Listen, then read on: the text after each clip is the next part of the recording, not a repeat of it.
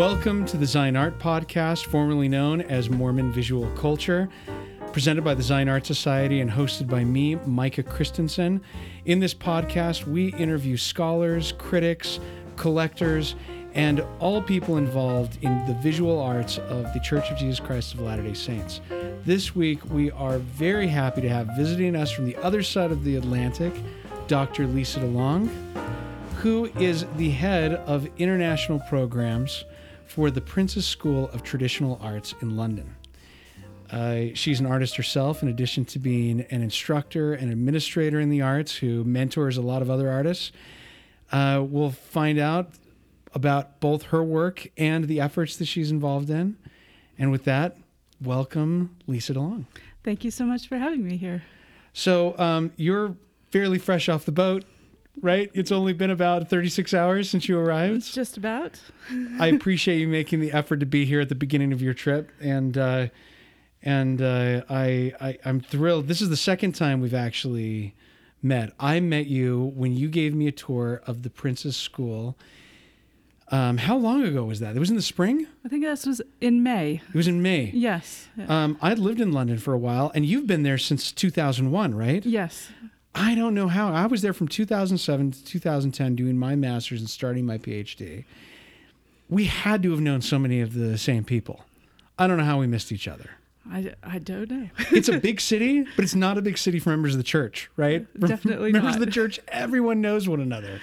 Who hmm. knows? We'll figure out one of these days how we how we missed one another. But we can just oh, but but I, I think where I want to start is is I want to ask how you came to be at the Prince's School. And maybe the first thing I should I should start with is you telling us what the Prince's School for Traditional Arts is. Okay, um, it is a how to how to describe it. It does so many different things. It's based around a two-year master's program uh, where we have a, a very small cohort of students that come in from all over the world to study what we term the traditional arts. Um, and so that includes things like um, very introductory ceramics, woodworking, stained glass, uh, painting, and specifically um, Indian and Persian miniature painting, icon painting, the um, methods and materials of painting, starting from stones and earths and plants and that sort. Um, and also, we have a very strong component of geometric design. Um, and so that is sort of the core of our teaching um, in this two year master's program. We also have um, PhD students that come through on a regular basis. Um, and then my responsibility with the school is to take those core things and reinterpret them for other contexts. So, our international programs, sometimes it is uh, domestic programs, uh, schools, uh, things for, for children and uh, primary school teachers in England and and different things. But throughout all of this, what we're doing is looking at um, arts um, in a very handcrafted context. You're looking at the primary foundation skills of art and um, just nurturing those and allowing the expression and individual um, variations to develop. When I was there and and you walked me around, it's it, there were a few master students. One I remember meeting who was from Pakistan, I believe, mm-hmm. and she was working on miniatures, mm-hmm. which is a very traditional. I mean, I I've personally have handled and dealt with um, 18th century Pakistani miniatures, which are amazingly intricate and have their own long tradition of the materials, methods, and techniques that are used in creating them. And then a few steps away, there was a, a uh, icon painter who was working in a Russian tradition. And then a few steps, then we, you took me downstairs, and there were people act, working at an active kiln who were putting together a series of tiles that were based on Pakistani, I believe, designs as well. It could have been some other designs. And you told me, or at least you told me, that there was a sister tile fab- fabricator who was working in Pakistan that had a relationship, even though it was multi traditional, it had a relationship yes. with the school. And I guess what I'm getting to with this is not only it's mind boggling the diversity. and the high level of skills. But I guess some people would wonder um, who hadn't seen it in person or who saw that happening what is the need for having a school in London if there's something in Pakistan or in in, in or in or uh, in India or in Russia? Is it because the trail's gone dead for passing down those skills um, in in those places, and the school is an attempt to revive them or to maintain them? What or is it a is it a variety of, of reasons? Um, what is the school's role, I guess, in those traditional communities? Um, so w- when we go to a place, it's yeah. usually because we have um, a partnership with um, someone who's local to that place who has recognized a need, like a tradition drying uh, drying up or a chain of transmission that is um, almost uh, finished, and there's this recognition that something is going to be lost. Mm. Now we do not have all of the expertise needed to do everything all over the the world you know, to uh, to be able to master all of these different techniques and everything. But what we do have is a, a philosophical approach and a methodology that allows us to go into a place and engage locals in a process of reconnecting with their heritage mm. and with um, the memories that um, their their parents or grandparents might have had. Hmm. So when we talk about tradition, we're not necessarily talking about copying the past um, or even mimicking it, but more sort of tapping into a way of thinking. Um, a way that is connected not only to the stories and culture, but also the nature and the materials of the place. Hmm. And so that's something that we can do in many different places around the world, whether it be Pakistan or China or Azerbaijan or Saudi Arabia, where, wherever we happen to be working.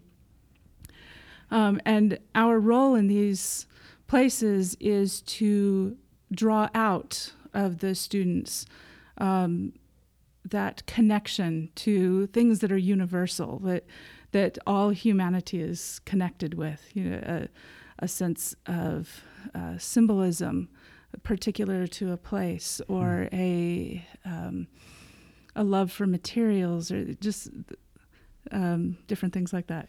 So, someone who you've led workshops and mm-hmm. your specialty is, and correct me if I'm wrong, is geometry and Islamic Islamic geometry in particular, and you've I imagine that that has so many expressions from tile work to painting to rug work to all kinds of, of, of architectural implications. Let's say that, and you've taught workshops all over the world. You are not, um, where are you from originally?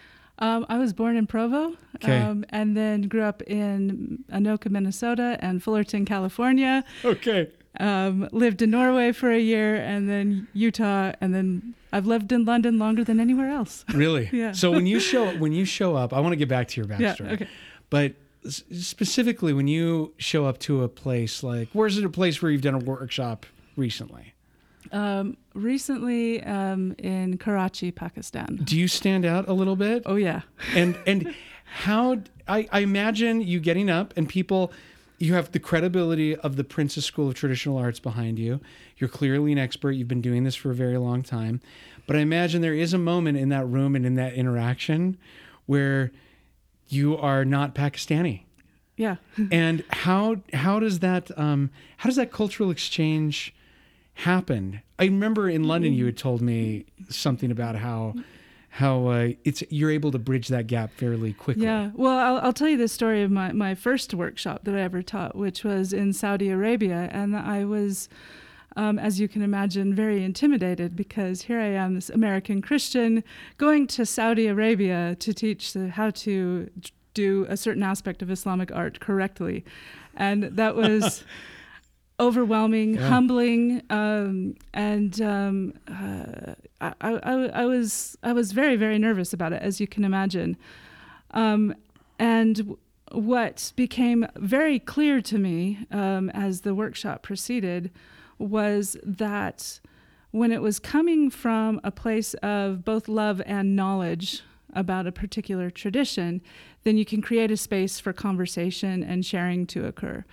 So I have to, I have to be very careful in these situations to be quite clear about what I don't know as well as what I do know, and those kind of those boundaries of my um, my knowledge and experience are exactly what I am hoping the participants will contribute and mm. um, share. I mean, the the best workshops come away with me knowing or having learned far more than perhaps the participants mm. did, because you know, that means that some real genuine um, education has taken place on both parts.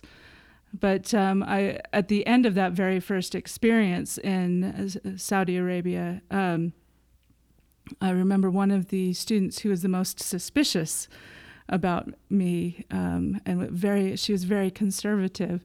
She came up to me afterwards, and she said said essentially that she had been quite worried about me. What do you think she was worried about? Um, I th- I think it's very difficult to trust your tradition in the hands of someone who's obviously an outsider to it. You mm-hmm. know, um, it, history is full of examples of where that has gone very poorly. Mm-hmm. Um, and um, she came up to me and she she thanked me for the the workshop and um, and and she said something that uh, really struck me at the time. She said, "To me, you are Muslim," hmm. um, and that um, that was a signal to me in, in that context that I had communicated something that touched her on a very deep spiritual level where she recognized it. Mm. Um, and I think that's where real tradition and education takes place is where's where there's this recognition of um, something true and useful that is being handed over from one person to another and shared. Mm. I, it's a question that I've, I've had that I don't I, I don't know if we've we talked about before when I was in London, but it's something that I've thought about for myself. I've wondered if you've thought about it. Is um, when I was doing my master's and PhD research, which is in Spain, I spent a lot of time on Catholicism, and I was exposed to Catholicism in a way that I hadn't been growing up in the United States and I was it, it's it, there was a powerful expression of depth and of understanding that was exciting and exotic about Catholicism that was that that made it easy to be attracted to because it was the other, right?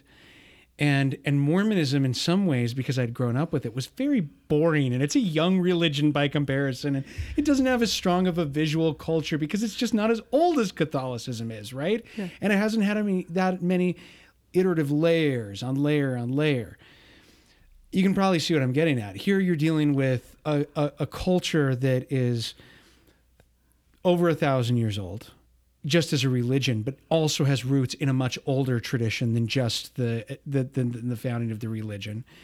And it's exciting and it's got its own language and you're mastering it and you're teaching it. How did that affect your your Mormon visual side or your Mormon side of how you perceived Mormon culture as somebody who's studying Islamic work? And it's a huge question, huge yeah. question, right? I don't know how you're going to answer it. I don't know how I would answer it if it was to me. Maybe it comes across in your art, but I, am sure it has its own personal echoes. Well, uh, initially, um, I would say that um, my my gut response to it was faith crisis. You know, like yeah. um, because I was seeing the arts have always been my my spiritual language. You know, it's just it's visually how you ex- express symbols and belief and faith and you know, devotion and the whole process of it has just been so intertwined with my my own faith. And suddenly I'm exposed to um, centuries of cultures that have been affected by a different faith and the art is just so beautiful. You know, the buildings, you know, um, you know, these places of worship that um, obviously so much devotion has gone into. You know, and I'm like, ah, cinder blocks and you know, very durable carpet. You know, like it, it, just the the contrast in beauty. I really could sent me back on my my heels for a while. Um, and it wasn't really something that I ever found anyone to talk to about. Right. You know, it's not exactly the kind of uh, resolve your concerns question that the sister missionaries have well, to it's deal with. to- it's never really a topic in a three-hour block. No, it's not it's something a- you can have a conversation with on a regular basis. I guess that's Yeah. what we're trying to do here. yeah. Right. yeah. let's let's back up a little bit before we get to that. Yeah. It's how did you how did you get into the arts? Um, I just always was into drawing. I mean, Did you grow up in a family that was artistic? Um, so distantly so. Both my parents are mathematicians, which in retrospect may explain some of the the geometric work that I Hmm. do. Uh, but I did swear I would never go into math. So, um, but I, I was always someone who drew. Um, whenever I would have uh, school assignments, I would. Uh, maneuver the teachers into thinking an art project would be a better way to complete the assignment um, and uh, uh, yeah, so I just always, always did art. What did you Um, think was going to happen with that when you went to college? Where did you go for your undergrad? Uh, BYU. What did you major in, or what did you start majoring in? And Uh, then, chemistry. I intended to be a Dr. Quinn medicine woman. really, so I had So the whole pre med. So it was pre med Yeah, chemistry. Yeah. You know what though? That is- that that's that's that's heavy hitting. If you're already thinking as analytically and as as to be comfortable with chemistry. Not Mm. even a lot of pre med majors are comfortable with chemistry. Well, I regretted it pretty fast. Did so. you? what happened? Um, well, I, d- I did feel the loss of of art in my schedule, and so I kept looking for ways to include it. And I thought, well, I'll do an art minor. That will make me a more well-rounded applicant. You know. So in And- that time, did they have the distinction between the studio program and the illustration program? I don't remember. I didn't have anything to do with the illustration program at the time. It Okay. So you started taking art classes. What were yeah. Um, just your standard um, introductory. The drawing classes and things. Did like you that. jump into a full major eventually? Um, eventually, yeah. And I, uh, at first, I justified it with saying, "Well, this will make me a really exotic candidate." Candidate for med school? yeah, and then uh, there just came a point where I, I had to choose, and, um, it was, yeah. Once once I chose, that was, I don't know. It just became obvious in retrospect. I, it became obvious that this is what was going to happen or exact because i can't imagine and this is i think for a lot of artists a question is how okay this is what i'm good at this is what i'm passionate Mm-hmm. about how do i make it practical so at that time when you switched because medicine's a very practical idea right Yes. even though it's a huge commitment in some ways it's not practical because it's seven to nine years of your life that are committed to this thing um, and we think of it as being a lot more practical. so it is a Yeah. very onerous responsibility to take on. Yeah. When did you say I'm okay with this as art as being my thing? Um, there was a very particular moment um, where I I was having a lot of spiritual angst over trying to decide which path, and um, I received a letter um, from uh, a friend of my grandmother's. Um, my my grandmother had passed away um, when I was in junior high school, and this letter just out of the blue, which I hadn't seen this lady since I was maybe seven years old, um, just talked about what a blessing art had been in her life and the lives of her children, and somehow that was all I needed to hear. You know, Hmm. just it was this sort of a, a little really miraculous moment that coincided with a, a few external pressures and Hmm. as soon as that happened that was it and Was there anything, any one in particular uh, at BYU who was an influence on you? um, uh, Wulf Barsch um, made a really big difference to me, um, and also Hagen Haltern. Hmm. Um, and um, I I think in both of their cases they um, were they they were thinking very they were analytically about art, symbolically, um, and it was uh, inextricable from faith in and how they approached it in a way that the the language of art that they were using was a language that I understood somehow. Um, yeah. We've discussed um, with Rita Wright of Wulf Barsch a little bit Mhm. in past uh, episodes of the of the podcast, and there's no one who's done work quite like him. He came to the program arguably as one of the first um, postgraduate uh, professors that the school had had. That wasn't just a practitioner, but it also had had a really high level of education. He'd been he'd won the American Prix de Rome and studied there, and his work includes a lot of geometry, some some realism, but but uh, it's it's very. Um, he came really formed to the to the program and brought something that nobody else had. Hagen Haltern, I'm not as familiar with uh, with with uh, his his work. What Yeah. is, what is his work? like? Um, it's also has a very visionary quality to it. Um, one of the things that I remember about his classes is he had um, had all these volumes of, of books where he was trying to understand qualities of texture or um, line. Um, Hmm. I guess it was sort of the precursor to Pinterest, you know, like in hard form, Oh. where he'd just gone through National Geographics, um, gathering lots of different ways to express light or pattern or um, and things. And um, it's almost like he was a visual scientist trying to capture different phenomenon in a way that yes, categorize it. Yes, but it, uh, it was within all of, of this very analytical approach. There was um, a uh, I- I don't know quite how to express it. Um, I guess the, just this vision visionary approach. You know, he it was came from a, a very deep spiritual place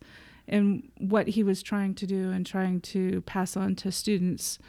Um, and I, I think I just had always been hungry for a language that linked faith with kind of this practical um, engagement with physical material and Mm. creation and creativity.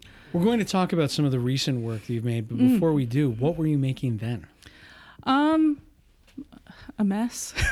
Uh, It's so hard to look at your past work, isn't it? On some, Yeah. What no matter what creative endeavor you're on, to go Yeah. back and look at it. But Yeah. but I, I I think it is important to know the kind of journey you took, right? So if you were to look at that as as uh, as as as maybe the first point that we start with of what kinds of things you were creating as you were struggling with combining visual efforts with your faith and Yeah, I was I was doing some still life and landscape type of things. in traditional materials. Um, just watercolors, um, oils, um, and um, it took me a long time to sort of find my voice because I came to the art path late. You know, when I got to the even though it was part of my life all the way going through, I wasn't really interested in the art world. I didn't know who all the artists were. I didn't know about art movements, and I just always felt behind in the classes. Um, and um, I, I felt like everyone knew something that I was just Who were some of the to. schools that you were attracted to initially, or artists whose work you were looking at as you're doing still lifes and Um, watercolors and oils? Uh, I loved Caspar David Friedrich, um, Mark Rothko. You know, just kind of That's this. right there is a huge span. But it's You got just a romanticist and, a, and a modernist. But it's this um, this wild and yet ordered color and this richness and there, there's a, a very deep geometry to them that was something that always attracted me. so even then on on on maybe a superficial aesthetic level, and maybe it's not superficial, Mm-hmm. you were an omnivore. You weren't necessarily making distinctions between realism is is better than this. You were you were even then you were interested in in composition, yeah, geometry. always, yeah. Because yeah. that's something that I've I've heard, and you've probably heard and even repeated yourself that all art is abstract on on some level because you have to Mm. understand value, shape, color, composition, all of those things. Whether you're Rothko or Jackson Pollock or Eng, you Yeah. still got to figure all that out. Yeah, yeah. And at that time, I was getting so bored and frustrated by all the conversations that everyone would have about what is art anyway, you know. Yeah. Um, and I just wanted to make stuff, you know. And um, I, I, did- I- sort of I understood intellectually this hierarchy between like craft and different kinds of art and stuff like that. But I, I, I thought it was really uh, a distraction somehow. So. At the time of your graduation, were you starting to submit works to shows? Were you going to galleries? What were you doing with your art? Um, not not much. Um, I um, Were you still thinking maybe med school? no, I just I I had no money, and so like I couldn't afford to frame pieces, and I'm sure a lot of people can relate to that. yeah. So so yeah. I again I I also felt like the whole system, the gallery system and shows, it was something that was just so opaque to me, and. Uh, like everyone else seemed to figure out a way in, and I just I was like, "Oh, how did you hear about that?" So you, you get this letter Yeah. from your grandmother's friend. Yeah. It clicks. Art's the thing to do. When was the next click of like, aha, that's what I've got to do next? Um, it was um, doing my master's in art history.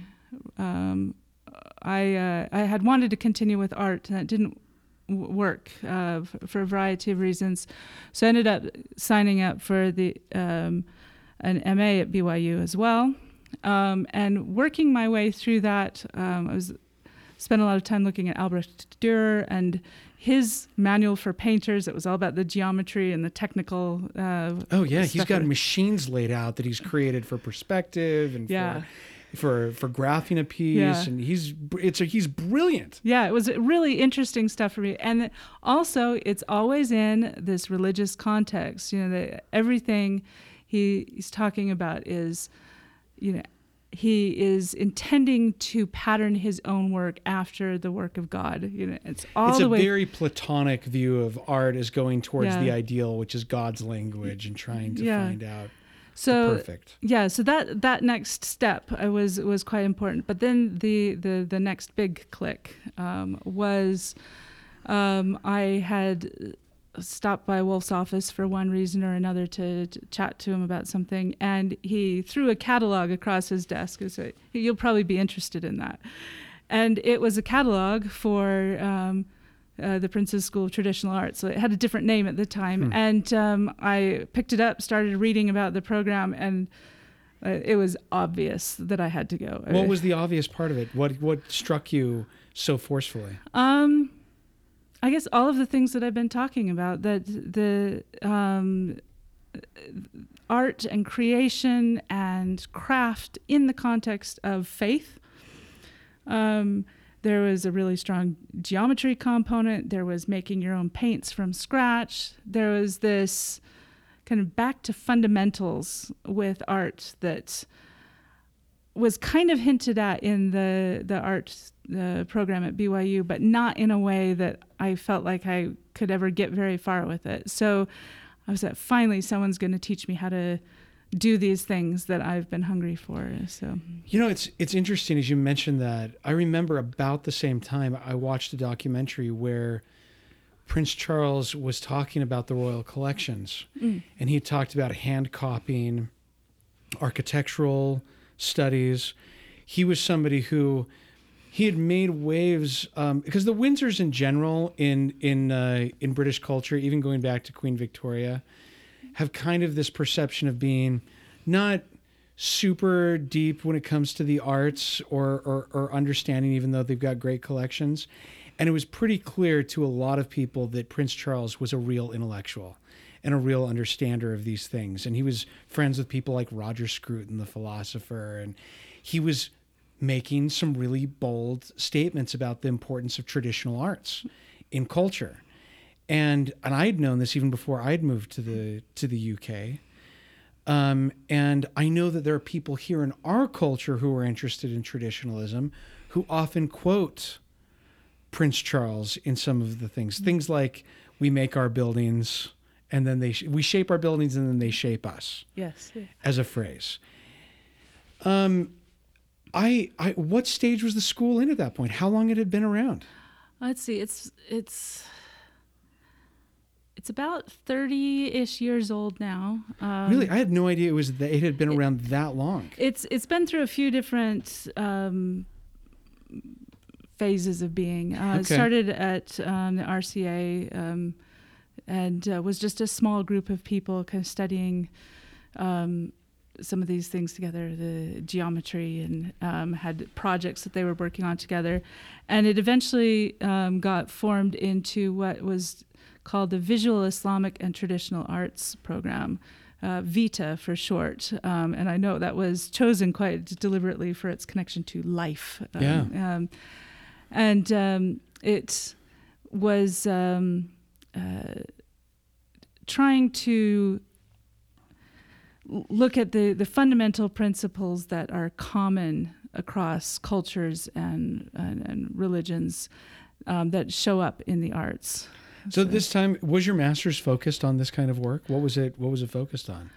Um, so my master's at BYU. Yeah. Um, it was uh, Albrecht Dürer and So it was, it was on yeah. Albert Dürer. Yeah. And when you read this and you gave them a call, I imagine, was it uh, was it the kind of thing where you called them up and if they liked you and you liked them, you would take the jump and Um, well, I, how I did didn't. that happen? It took me about two years to get myself in a position where I could go. Um, and um, I just sent in an application. I hadn't even spoken to anybody. I just read the the pamphlet. It's pretty bold. It's a lot of that's an act of faith right there. Yeah, it's well, it was obvious. You know, like if Yeah. all life decisions were this obvious, then we'd be in very different places right now.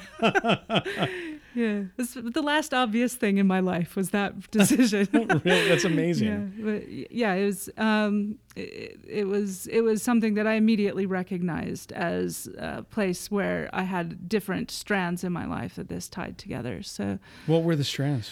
um, it was it was the arts. It was the interest in uh, traveling and learning from other cultures. It was the geometry. It was the interest in uh, craft. Um, you, it's there. There had there was this distinction between craft and fine art that kept showing up in my arts education to that point, and I really didn't understand why they had to be separate. Hmm. And so this was a context where they didn't appear to be separate at all, and that was really attractive to me. It's interesting when you talk with people who go to BYU who are who feel strongly this distinction between the studio and illustration. A lot of people feel that the studio is more philosophy than it is craft. Mm-hmm. And and vice versa. People who are in the studio program feel like the mm-hmm. illustration people are not very thinking too much philosophically about what they're doing, but mm-hmm. they're kind of slavish to craft instead. So how did how did you close those gaps?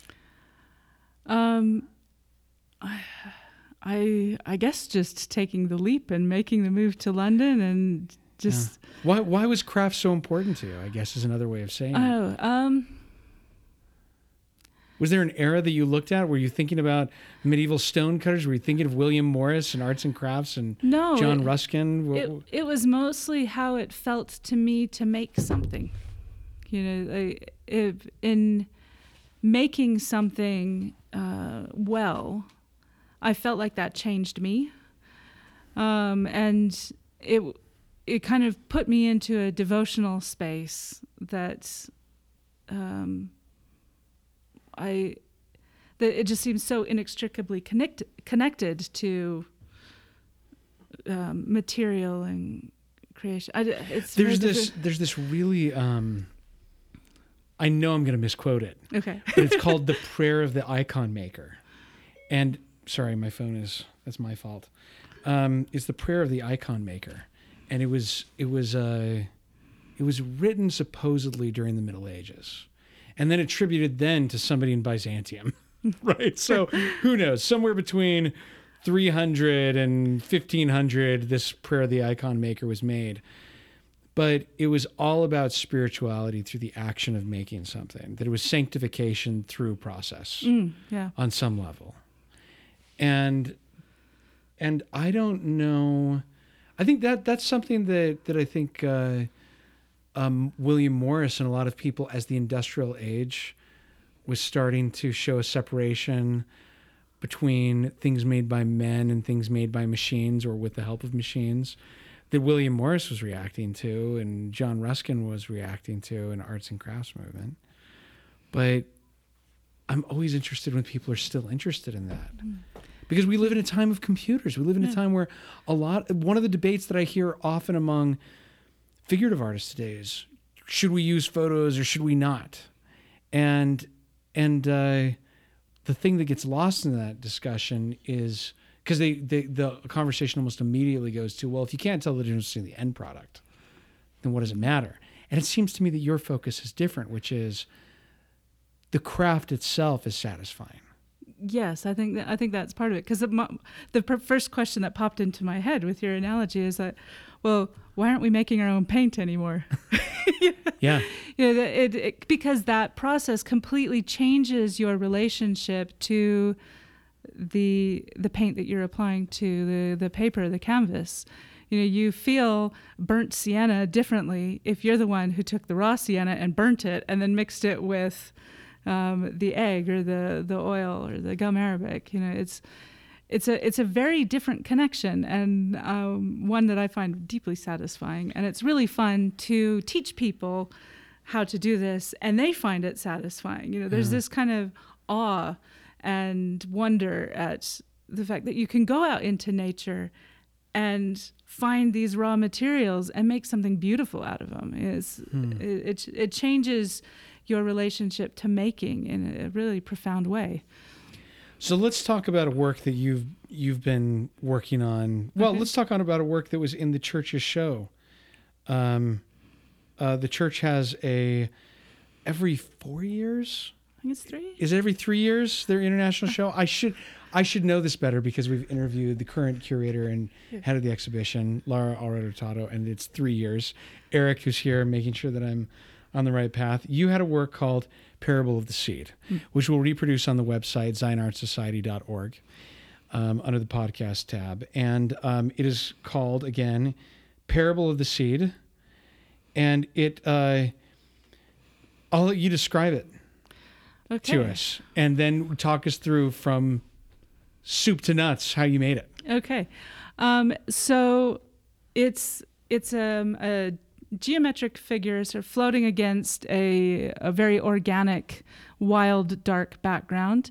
Um, and at the very base of the composition, there's a, a much smaller uh, geometric figure. Um, so what um, what I one thing that I do when I travel, as I do quite a lot for the Prince's School, is I gather materials, uh, find interesting papers and pigments, and um, uh, just collect them and at some point I will have an idea for what to do with them. So I So that's interesting. It'll often be influenced by the materials themselves. Oh, definitely. Yeah. So rather than bending and saying, I've got this idea, I'm gonna go bend whatever materials I can find to the idea. It's I'm bending my I I've got the materials and I'm gonna come it's, up with it. Yeah, it, it's like the idea it's it's more of a I guess a a, a conversation or like the idea reveals itself, right? Interesting. So um, I had this fantastic piece of marbled paper that I picked up somewhere. I've, I've unfortunately forgotten where because I'd really like another piece of this particular paper. Um, and it's um, uh, gold and some grays and some deep, rich reds and browns swirling against a black background.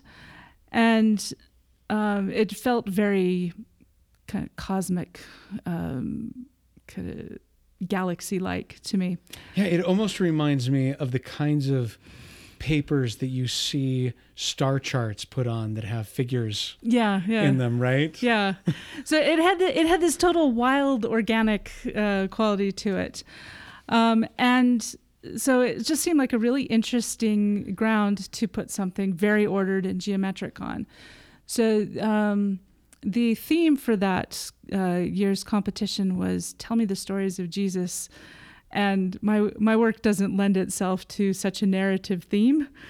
Um, so I thought, well, what am I going to do for this one? And I, I started thinking about what the stories of Jesus were and parables, and um, then this kind of idea presented itself. And so what I ended up doing is um, putting together a composition where I've got a a large um, kind of macro composition that has a six pointed star on it. And the, the way that it uh, begins um, is actually provided by the little key at the bottom, which is the seed, which is um, uh, that, that little seed there has all of the information in it that can unfold into the, the larger thing. So I had been thinking uh, about the scriptural texts that talk about how the seeds contain um, all these generations within them. Um, you know, the, the, the stories of the creation uh, in the temple. It's just all, all of these different layers that could go back to just very, very simple principles. Um, and so th- this is sort of a, a, dialogue between the chaos of the paper and the cosmos of the geometry. Now, if I was somebody from an Islamic art background, traditional art background, and I were to look at this, would I find anything familiar in it? Um, the pattern itself um, is is one that can be found in Islamic contexts, um, and I, I, think that would be recognized. But I'm interpreting it in a way that um, my Muslim friends have found surprising, and how I'm bringing out different shapes, the context that I'm putting it into. Um, so I'm I'm not. It doesn't make any sense for me to just mimic um, right. Them, uh, it's uh, it's yeah. interesting. You've showed it to your Muslim friends. Yeah. And you are, you you're you're not in one of the. You know, if you were in Provo, Utah, and you were making LDS art, you'd have probably a lot of conversations with other LDS artists. But you're in a place where you're having conversations with artists of all kinds of backgrounds. Yeah. Is it important to you that that and, and that that they influence the way that or that, that it makes some that they can get something out of it too that are the that, that are your Muslim or Byzantine, uh, not Byzantine, or people are doing icon painting yeah. around you, or well, I mean, one of the the cool things about this school is is that we have all these faiths together, and we all have to take all of the classes. So um, it doesn't matter who you are; you're there learning the geometry, or you are following along and learning the techniques of an icon painting course. You know, and so you're having conversations about what these approaches have in common, what they have differently, what's essentially uh, part of one tradition and not another. You know, so we're having these conversations all the time, and I think the work is better for it. It strikes. There's a question. I don't know quite how to phrase it.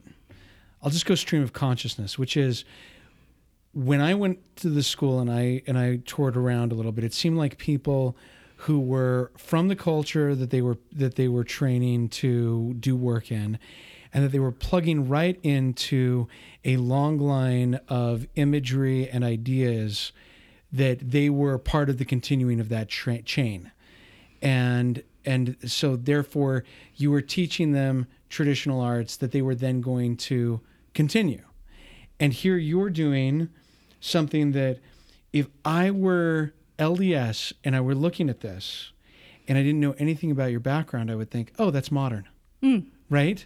It's this notion that that you are able, perhaps because of the youngness of Mormonism, your work isn't plugging in to a natural, hundreds of years old traditional program. How do they react to the idea of, oh, I'm making art for an LDS audience, but I'm not, uh, but I, don't have the same the same uh, kind of tradition that I that you can plug into. You see what I, you see what I mean by yes, that? Yeah. How do they take what you're doing and see how you fit into it, or how um, do you um, explain it? um, I guess they're they're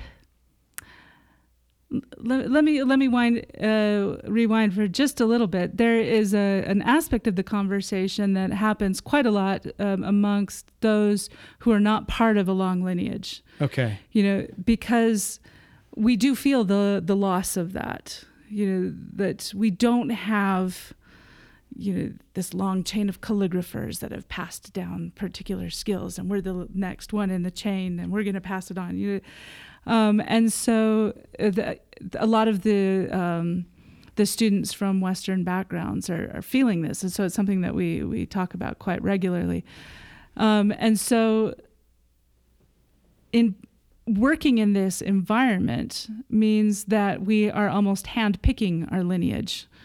You know, we could say, well, part of my lineage is Albrecht Dürer and the way that he approaches hmm. um, thinking about things. Part of my lineage is this anonymous uh, designer of a minbar in Jerusalem. Part of my lineage is uh, this Mughal miniature painter you know, who addressed materials in a very particular way. Um, and so um, that that kind of lineage thing is something that we feel and we discuss. Um, and when you are in that in the in the school and part of these conversations, you begin to realize that that's something that even the people who are part of a lineage feel. Um, they feel the the weight of because a lot of those are dying off you know and they're not at the height of a tradition they're at kind of its um, an extreme decadent end or yeah. um, things where people are just working off copies of copies of copies and they're not back to the source. So, what we're all trying to do together, and I think is recognized in my work, is we're trying to get back to the principles. Yeah. Of things and the original vigor of those things. Yes, maybe. but um, and that that's something that's made possible through engaging with directly with the materials, directly with with the principles, um, if, if that makes sense. It does make sense. Yeah. It does make sense. Um, and so, because we're all approaching it that way, it doesn't feel um, to each other like we're stepping outside the boundaries because we're all in constant dialogue with mm. each other, with the materials, with this heritage that uh, we have kind of trickling down to us. So. Let's talk about this other piece. Mm um, this is a piece that you've submitted to this year's contest. Yes. And so we don't know exactly whether it's going. To, they're I guess they're in the second round of judging at the moment. Yeah. Um, but they'll be able to see it on the Zion Art Society website. Um, this is uh, a work that it, it's it's a diamond and it ha- and it's all it's on a uh, looks like you've you've painted that background. Yeah. So so tell us tell us about and I don't think we got into it as much in the other one. Talk to me about materials, methods, and techniques in this one. Okay. What's it titled, first of all? Okay, this one's called Umbilicus. Okay.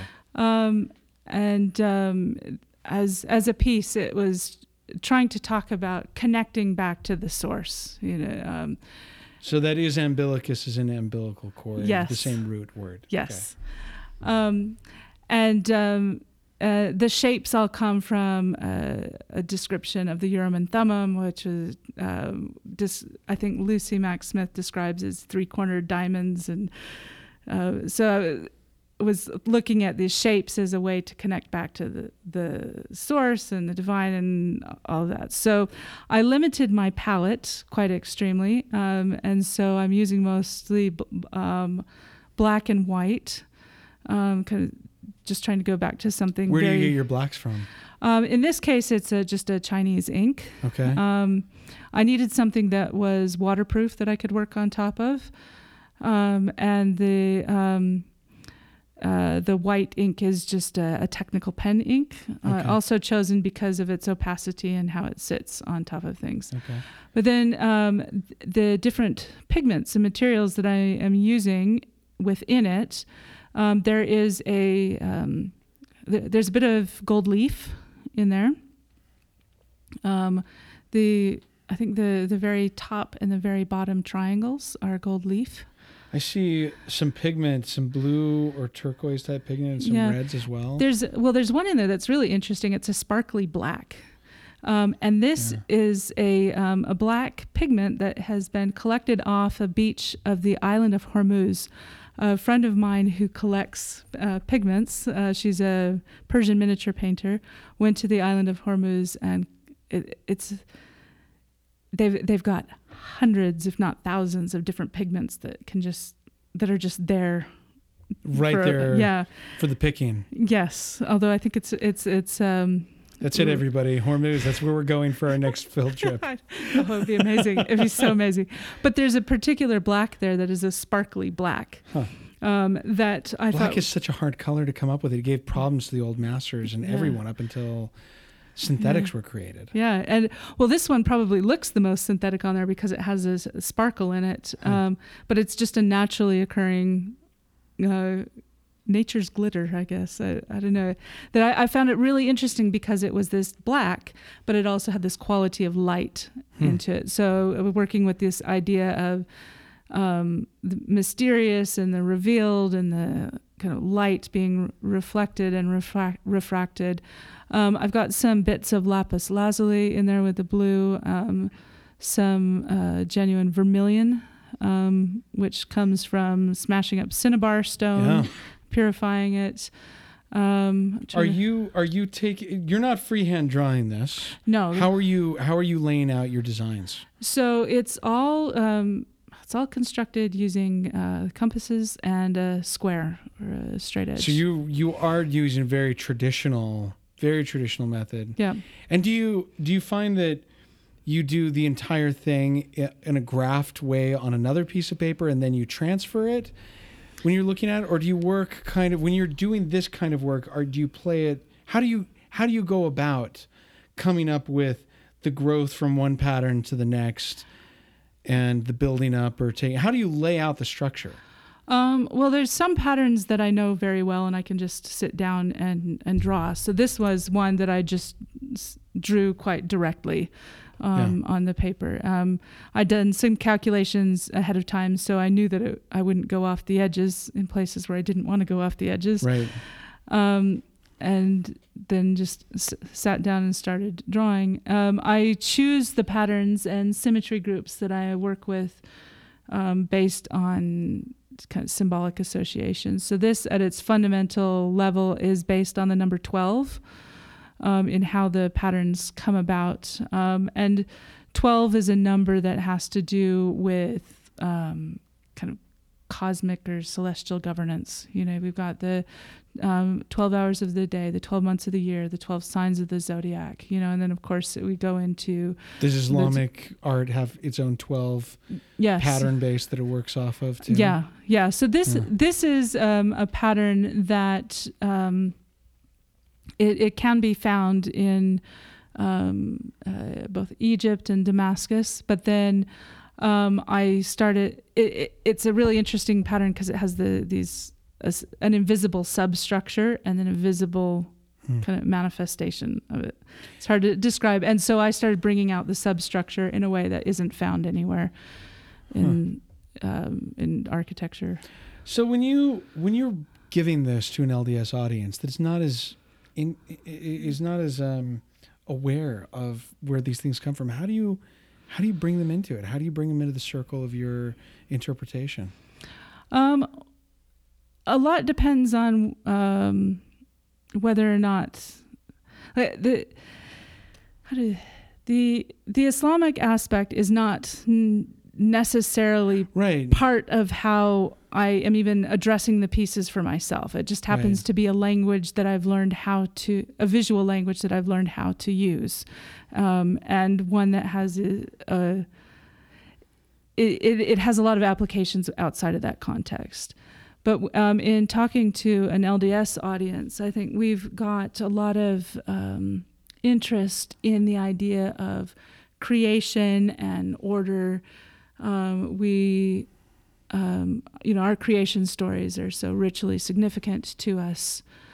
Um, the ideas of uh, using a compass and the square as actual tools instead of abstract uh, symbols is something that I find interesting, and I find that um, pe- people that I talk to in the Mormon community see that I'm actually using them, become quite interested Hmm. in h- how I use them, why I use them. So So you're I, I've noticed just looking at your website and I've I've known about your work now for a couple of years that you seem to be fairly productive even though you're teaching right now. yeah, Where can people find your art? You're in the UK, but it's Yeah. available here too, right? um, yes. So um, I um, have. I have um, some pieces uh, down in St. George at the Authentique Gallery Okay. at the moment. Um, and um, there's also a few pieces at the Writ & Vision Gallery with Brad Okay. Kramer. And if we go to your website, we can get to either one of those, and we'll also put links I, there. I, yeah, I need to put the links directly Okay. to the galleries. Okay, I haven't we'll updated plug- my website. I'm glad you plugged in. And you're and Yes. you you're you're here visiting now. You're here for a couple of weeks, and while you're here, we're gonna have this podcast up before you teach a class Oh, next exciting, week. yeah. So tell us about the class next week, so people can know. Yeah. And if they miss this one, you do them occasionally. Yes. So tell us what's involved. in Yeah. this. So, um, yeah, next Thursday, uh, the 13th of September, um, we'll have a three-hour session here at Anthony's, and Anthony's Fine Art in Salt yes, Lake. yes, And uh, so if you go to the Zion Art site, you'll find it there, or if you go to Lisa DeLong on Facebook, you'll find it. Yep. Um, and so I will do um, a little brief visual presentation um, about some of the s- uh, symbols, um, how they are, show up in nature and art and architecture, and then um, lead the class through an active drawing process where we'll draw some of the patterns. Um, I have selected a theme uh, for this time around. We're going to be looking at a pattern that's found in Westminster Abbey. Um, there's a, a, a very interesting design in front of the high altar of Westminster Abbey that's intended to be a pattern representing um, all of creation. Um, that's uh, made of interlinked circles and squares, and Hmm.